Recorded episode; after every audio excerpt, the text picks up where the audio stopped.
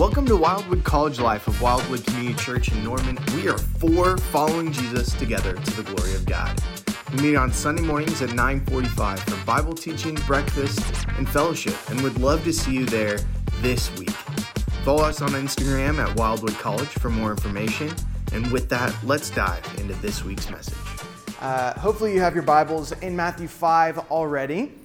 Um, but I need to share a story first about growing up as a child. Was anyone kind of a rebellious child?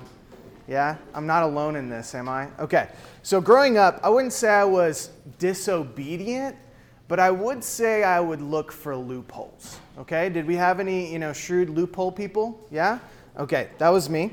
And I remember one specific instance when my mom, she came in after I was done playing with some friends out in the yard and she said, Hey, you need to take a shower. Well, I was about to pick up the sticks on Madden 03 as a third grader, and I was about to really get into video games. So I was like, I don't have time to go through all the hullabaloo of taking a shower. So what I did was, I did the old trick that's the gym.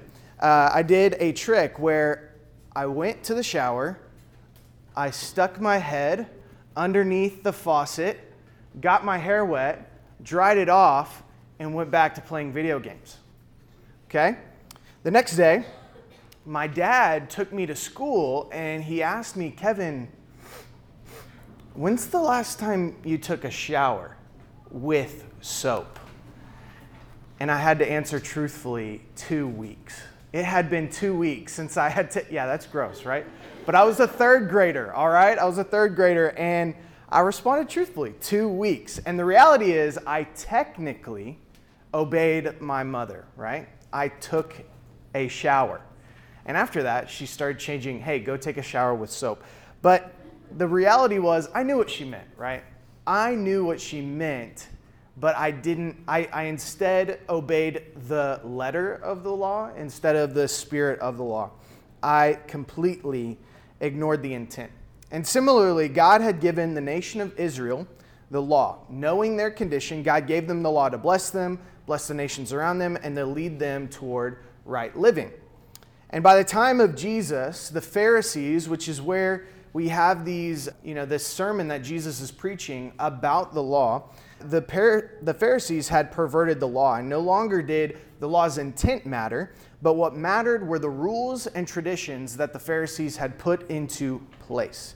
It mattered not what the intent of the law was, but it mattered only what the Pharisees had developed as far as their tradition goes. And so the Sermon on the Mount, what it does in uh, chapter 5 specifically, is it deals with the intent of the law. See, we are more similar to the Pharisees than we want to admit. How often do we get concerned with the letter of the law? Now, you might be thinking, I don't do that, but how many times have you thought to yourself, is this a sin? Is that a sin? What, how far is too far? And the reality is, the goal of the Christian life and the goal of the law was never intended for people to get as close to sinning as possible without sinning. The goal of the law was always to point people to righteousness, point people to right living. It wasn't intended to get as close as we can to the line of sin. And so I hope today we can see the intent of the law. See, Jesus will show us the intent in a variety of relevant issues of the day that are actually really relevant to today as well. And he'll reveal the intent of the law going through these specific lessons, which are divorce, oaths, retaliation, and loving your neighbors. And we'll see the intent of the law as one the intent of marriage is to be a permanent bond. Number two, the intent of our words should reflect the truth. Number three, the intent of responding to wrongs, wrongs is by responding with love. And number four, the intent of love is impartial to enemies and neighbors. And by looking at these four object lessons, I think we will discover that because God's righteousness is revealed in the law, then we should pay attention to its intent. We should pay attention to its intent. So in Matthew 31 through 48 that Josh read, we'll see these four object lessons, okay? So we are going to begin with divorce, okay? And it begins in verse 31. Jesus says this It was also said, Whoever divorces his wife, let him give her a certificate of divorce. But I say to you that everyone who divorces his wife, except on the ground of sexual immorality, makes her commit adultery, and whoever marries a divorced woman commits adultery. So, the intent of marriage, Jesus is trying to make clear here, is that it was a permanent bond. As Jesus begins these object lessons, the first one, he, he starts a pattern. You have heard it said, referencing usually the law or man made traditions, as we'll see at the very one, very end. And Jesus says, But I say to you. And this pattern is not Jesus changing the law, but reframing the law to help us understand its true intent. And he'll reference this by usually doing that, but I say to you type language. Now, interestingly, this passage that we see on divorce, right before it deals with adultery. And the language is really similar. Just as lusting after a woman is committing adultery in your heart, Jesus is using similar language. If you remarry a divorced woman, you are committing adultery. And among the Pharisees, you know, why Jesus might reference this, the issue of divorce was not significant. It was not a significant issue. There was a provision made by Moses about divorce. Therefore, they thought divorce was okay. I mean, it was legal according to God. It was legal. But by saying whoever uh, marries a divorced woman commits adultery, Jesus was basically saying that a legal certificate, a legal certificate does not qualify as a divorce in God's eyes. A legal certificate does not count as a divorce in God's eyes. Outside of a few exceptions, divorce is just not something that should happen among believers. And that's because the law always intended for marriage to be a permanent bond. Jesus will say, talk about divorce again in Matthew 19. We're in Matthew 5. In Matthew 19, he'll address this topic again. And what he says is, What God has joined together, let no one separate. Now, that's because there is a difference between a covenant and a contract. There is a difference between a covenant and a contract. The world today says that marriage is a contract. It's an agreement between two parties to do their taxes together, to, you know, get recognized by the state that they are together. There's all these reasons that the state wants marriage to be a legal thing. But according to God, it is a covenant with two people, a man and a woman, that is ordained by God, covenanted by God. God is the originator of marriage. And so that's why it is so much different than a mere legal contract. It is a promise to one another affirmed by actionable, sacrificing love to one another. A covenant is affirmed by its action, okay? So, in contrast to the Pharisees who encouraged divorce, Jesus discouraged divorce. Now, he also says, except for sexual immorality. In other places in the New Testament, what you'll find when divorce is being talked about is there are a few exceptions for divorce. One being abandonment, and the other being sexual immorality. And many, including myself, conclude that abuse would be in that abandonment category. But the key to remember in all of this is that these are exceptions, not requirements. These are exceptions, not requirements. See, even when these things happen, even when sexual immorality happens, there can be forgiveness. There can be grace. And that's one thing that I think distinguishes Christian marriages from worldly marriages. Christian marriages is all about sacrifice. It's all about grace. It's all about forgiveness. It's putting the needs of the other person before yourself. The world views it as a deal, a transaction. What am I getting out of this? That person is a catch. Man, I got a raw deal on that. You know, those types of languages, that type of language is used when talking about marriage or finding a partner. But marriage is not a collection of transactions, it is a picture of the gospel. And so when we talk about these symbols of sacrifice and forgiveness, rather than transactional affection. then that should help us clarify why these are exceptions, not requirements. The point of marriage is not to find a reason to divorce someone. The point of this passage is not to give you all the reasons why you should divorce someone, but is to emphasize the permanent nature that God intended with marriage. So the question is what do we do with friends, parents, and other believers who have been divorced and even remarried? That's a question that we all might have coming to this verse. And with any issue, I think any issue, the first thing that we should do is we should seek to love them, encourage them, point them to Jesus.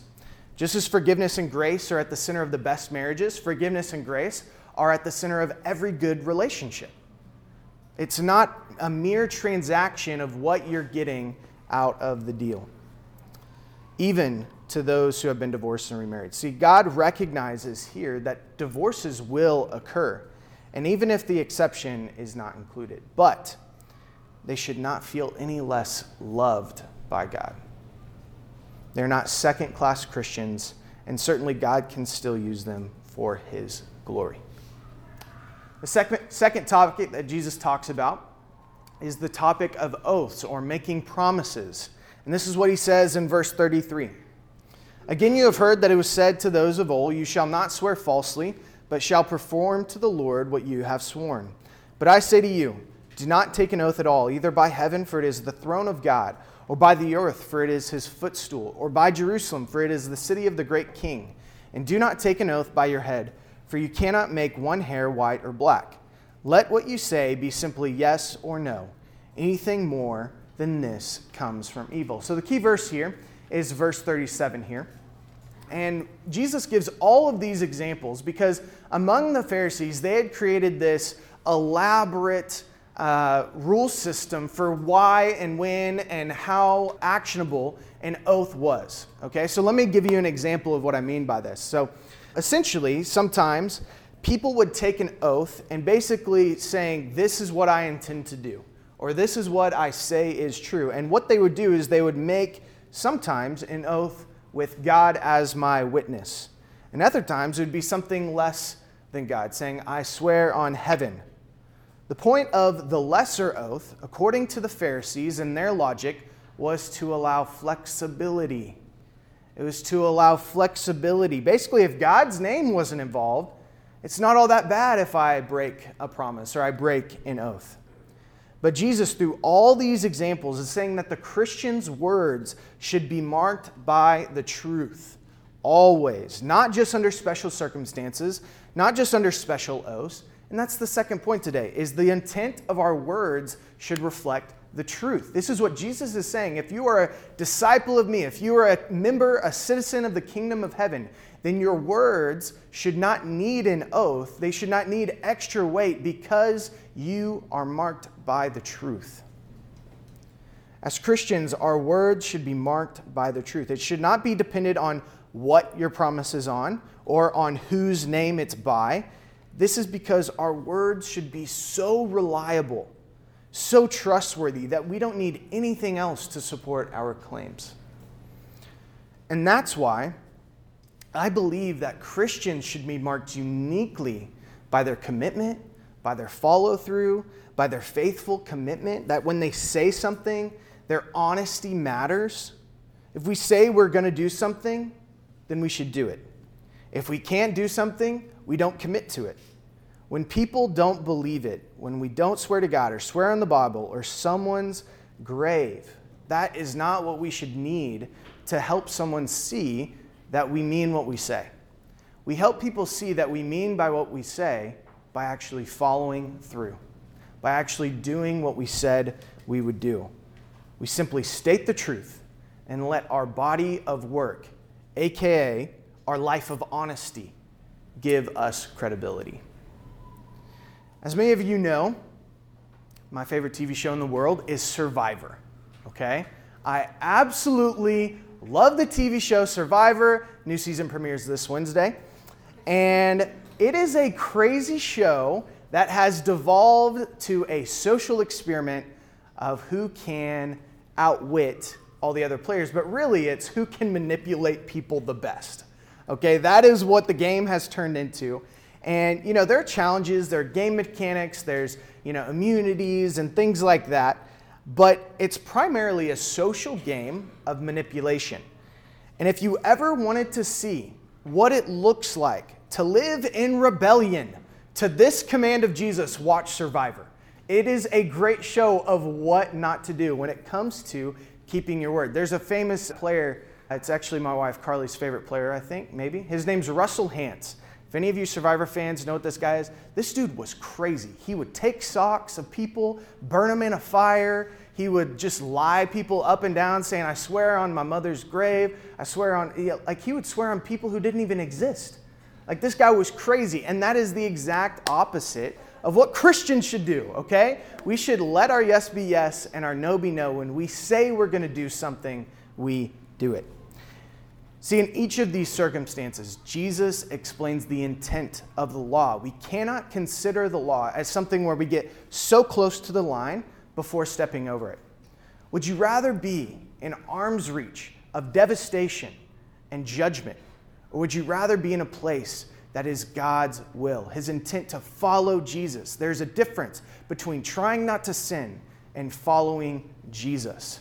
There's two separate thought processes thought processes. So let's talk about these two ideas at our table, and then we'll return for the second two. All right, guys, let's get back together. Hope you had good discussion at your tables. I wanted to say, since we're going through four topics, I'm not able to get as nitty gritty in every single detail. So if you have any questions, feel free to come up to me after the after the service, and I can answer whatever questions you have. Okay. So today, Jesus has been teaching us all about the intent of the law. And in so doing, we are seeing that because God's righteousness is revealed in the law, then we should pay attention to its intent. The third object lesson, the fifth Matthew, Matthew 5, deals with retaliation. Retaliation. So, continuing in verse 38, he says this You have heard that it was said, an eye for an eye and a tooth for a tooth. But I say to you, do not resist the one who is evil. But if anyone slaps you on the right cheek, turn to him the other also. And if anyone would sue you and take your tunic, let him have your cloak as well. And if anyone forces you to go one mile, go with him two miles. Give to the one who begs from you, and do not refuse the one who would borrow from you.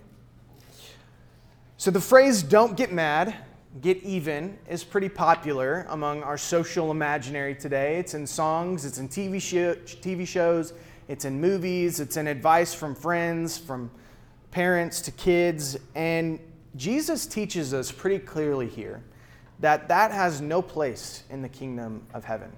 The idea of don't get mad, get even has no place in the kingdom of heaven. And using four examples here, he clearly explains that you should not resist the one who is evil. Jesus makes it clear that the intent of responding to wrongs is to respond with love. To respond with love. If ever you've been wronged, which we have all been wronged, is our natural response to want to retaliate, to get back at them, to make them feel how we felt. But that's not the response of the Christian. That's not the response of the one who is marked by Christ. When we look at the picture of Jesus, whenever he was beaten, whenever he was arrested, when he was crucified on the cross, how did Jesus respond? Did he say, I'm going to destroy the whole world right now? Did he stop everything and pay, pay back the Roman centurion? No, he said, Forgive them, Father the response to what, what happens to us when we get wronged is not to retaliate in kind, but is to retaliate with love. The characteristic that embodies the kingdom of heaven above all other qualities is love. Not retaliation, not revenge, not personal justice, but love. Now, many, when they read this, they think that Jesus is calling us to be a doormat. And now, I don't necessarily think that that's exactly what he's saying. Oftentimes, throughout this whole chapter, he is using hyperbole. And I think it's important to recognize that what was the law doing? We're looking at the intent of the law, right? What is Jesus trying to explain? Well, in the law, there were provisions made for the Israelites when it came to retaliation. The law essentially said that retaliation had to be an equal measure and couldn't exceed what was received. Now, why do you think God gave them that provision? Why do you think God gave them that provision? Jesus explains that the intention was not that they would seek out ways to get even.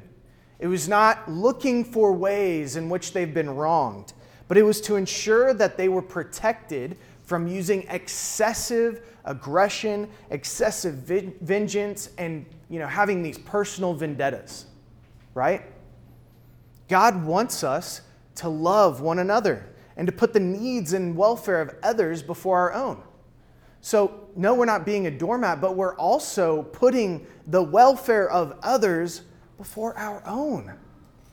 Do you know how hard it is to think like this in a world that is so focused on the elevation of self?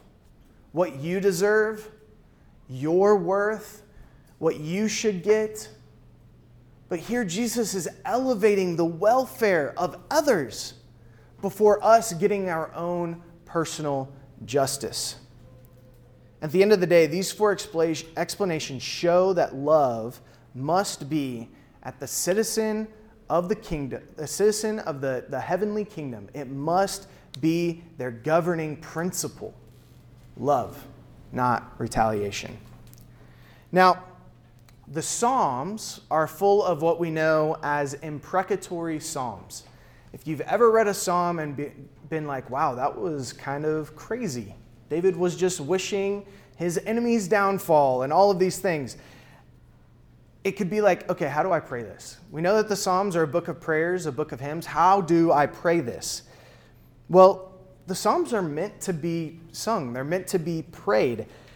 So, how does enacting justice in the Psalms fit with this idea? How does it fit? Well, I think it fits because there's a difference between desiring justice and personal hatred, right? There's a difference between praying for justice and having this personal hatred towards someone. See, we can see and we can pray these Psalms with this in mind. It's and I think there's kind of a system that we can go about doing because we want to focus on us, right? That is our natural inclination when we come to prayer. How many times when you first pray do you think of others? Or what drives you to pray? Is it usually your need, your situation, whatever you're going through?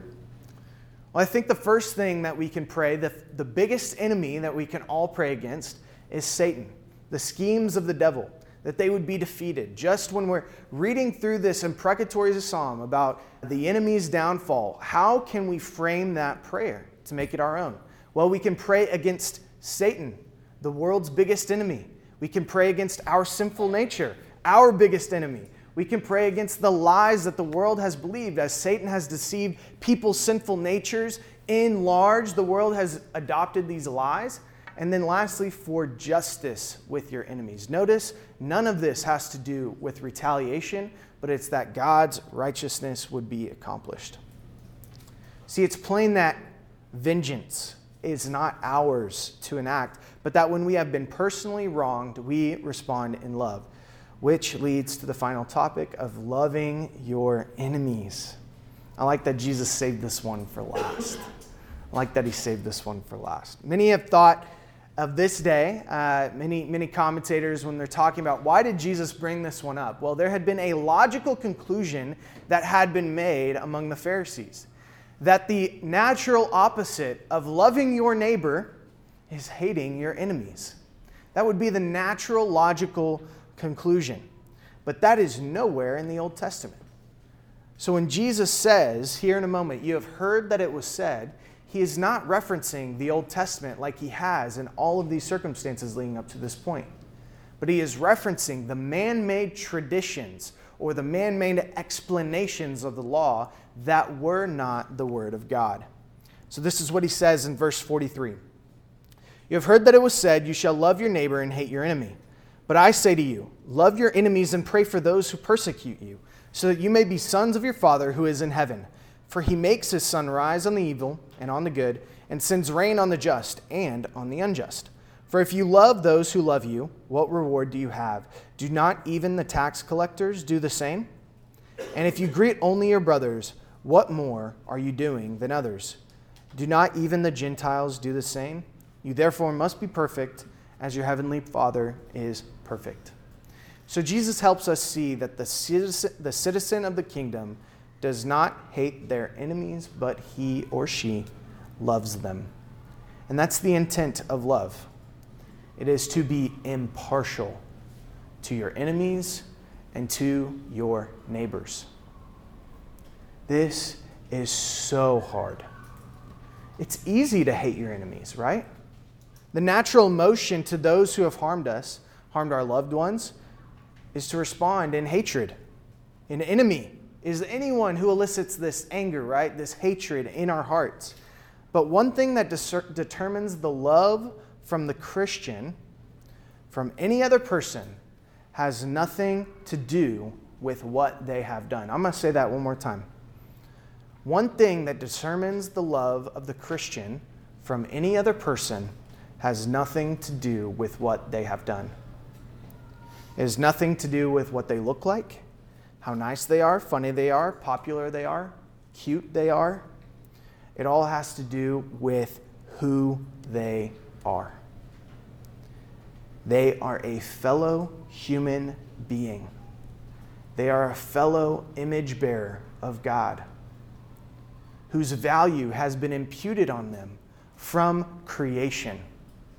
One thing that is a hallmark of Christianity is its radical love for their enemies and a desire for all humans to flourish. That's why Christians invented Sunday school to teach poor children how to read because they were working in factories every other day of the week. That's why Christians like William Wilberforce and Hannah More led the charge to abolish slavery. That's why Christians adopted en masse baby girls who had been discarded in the street to die in first century Rome.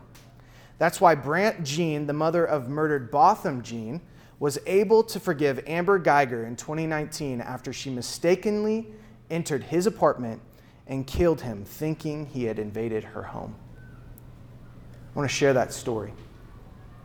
After Amber had committed this crime and there was public outrage.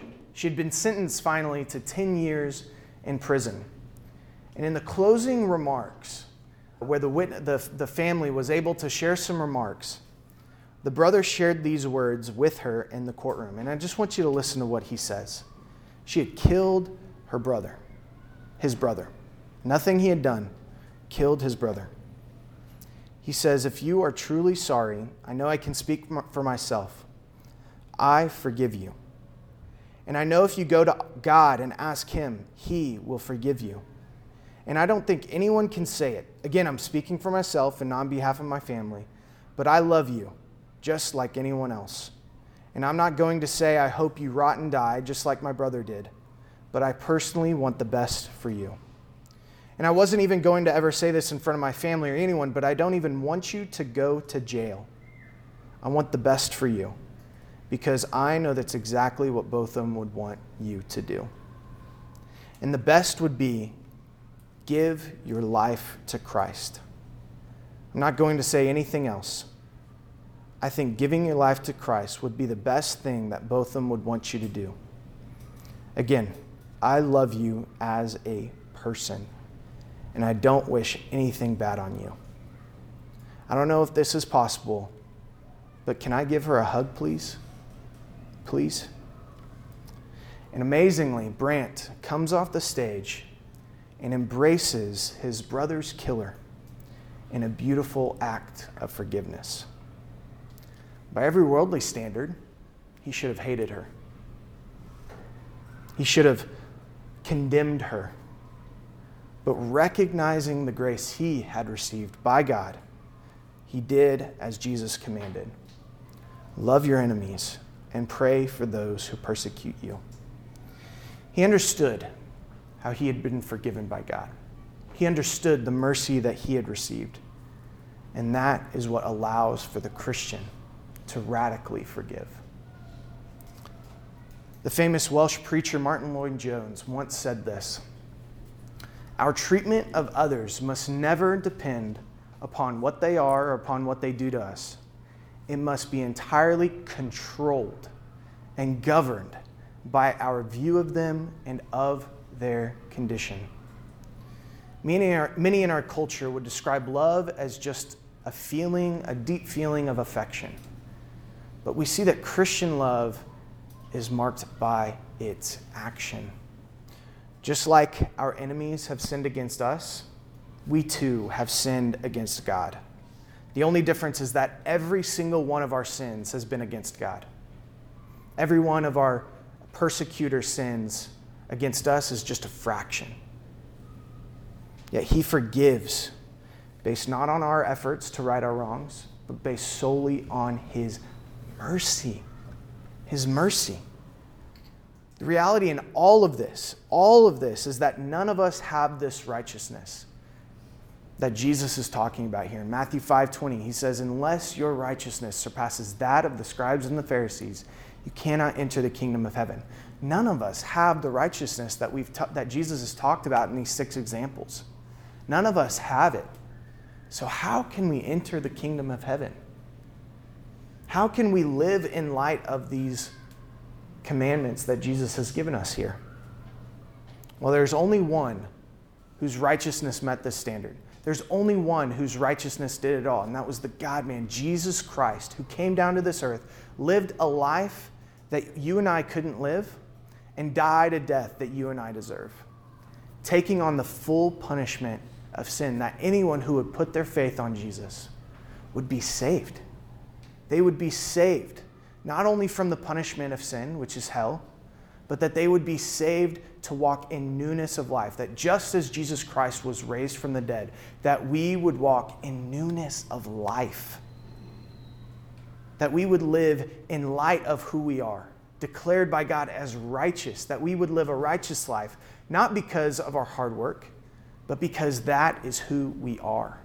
We have become a new creation that can live a holy life. That is what we do in response to the forgiveness we've received. We forgive others as Jesus has forgiven us. Jesus, our great teacher and Savior, showed us that number one, the intent of marriage is to be a permanent bond. Number two, the intent of our words should reflect the truth. Number three, the intent of responding to wrongs is by responding with love. And number four, the intent of love is impartial to enemies and neighbors. Y'all, not only should we listen to him, Jesus, but we should love him, we should trust him, we should worship him, and we should give our lives to him. He is worthy of it all. Let's make him Lord of our lives this week, okay?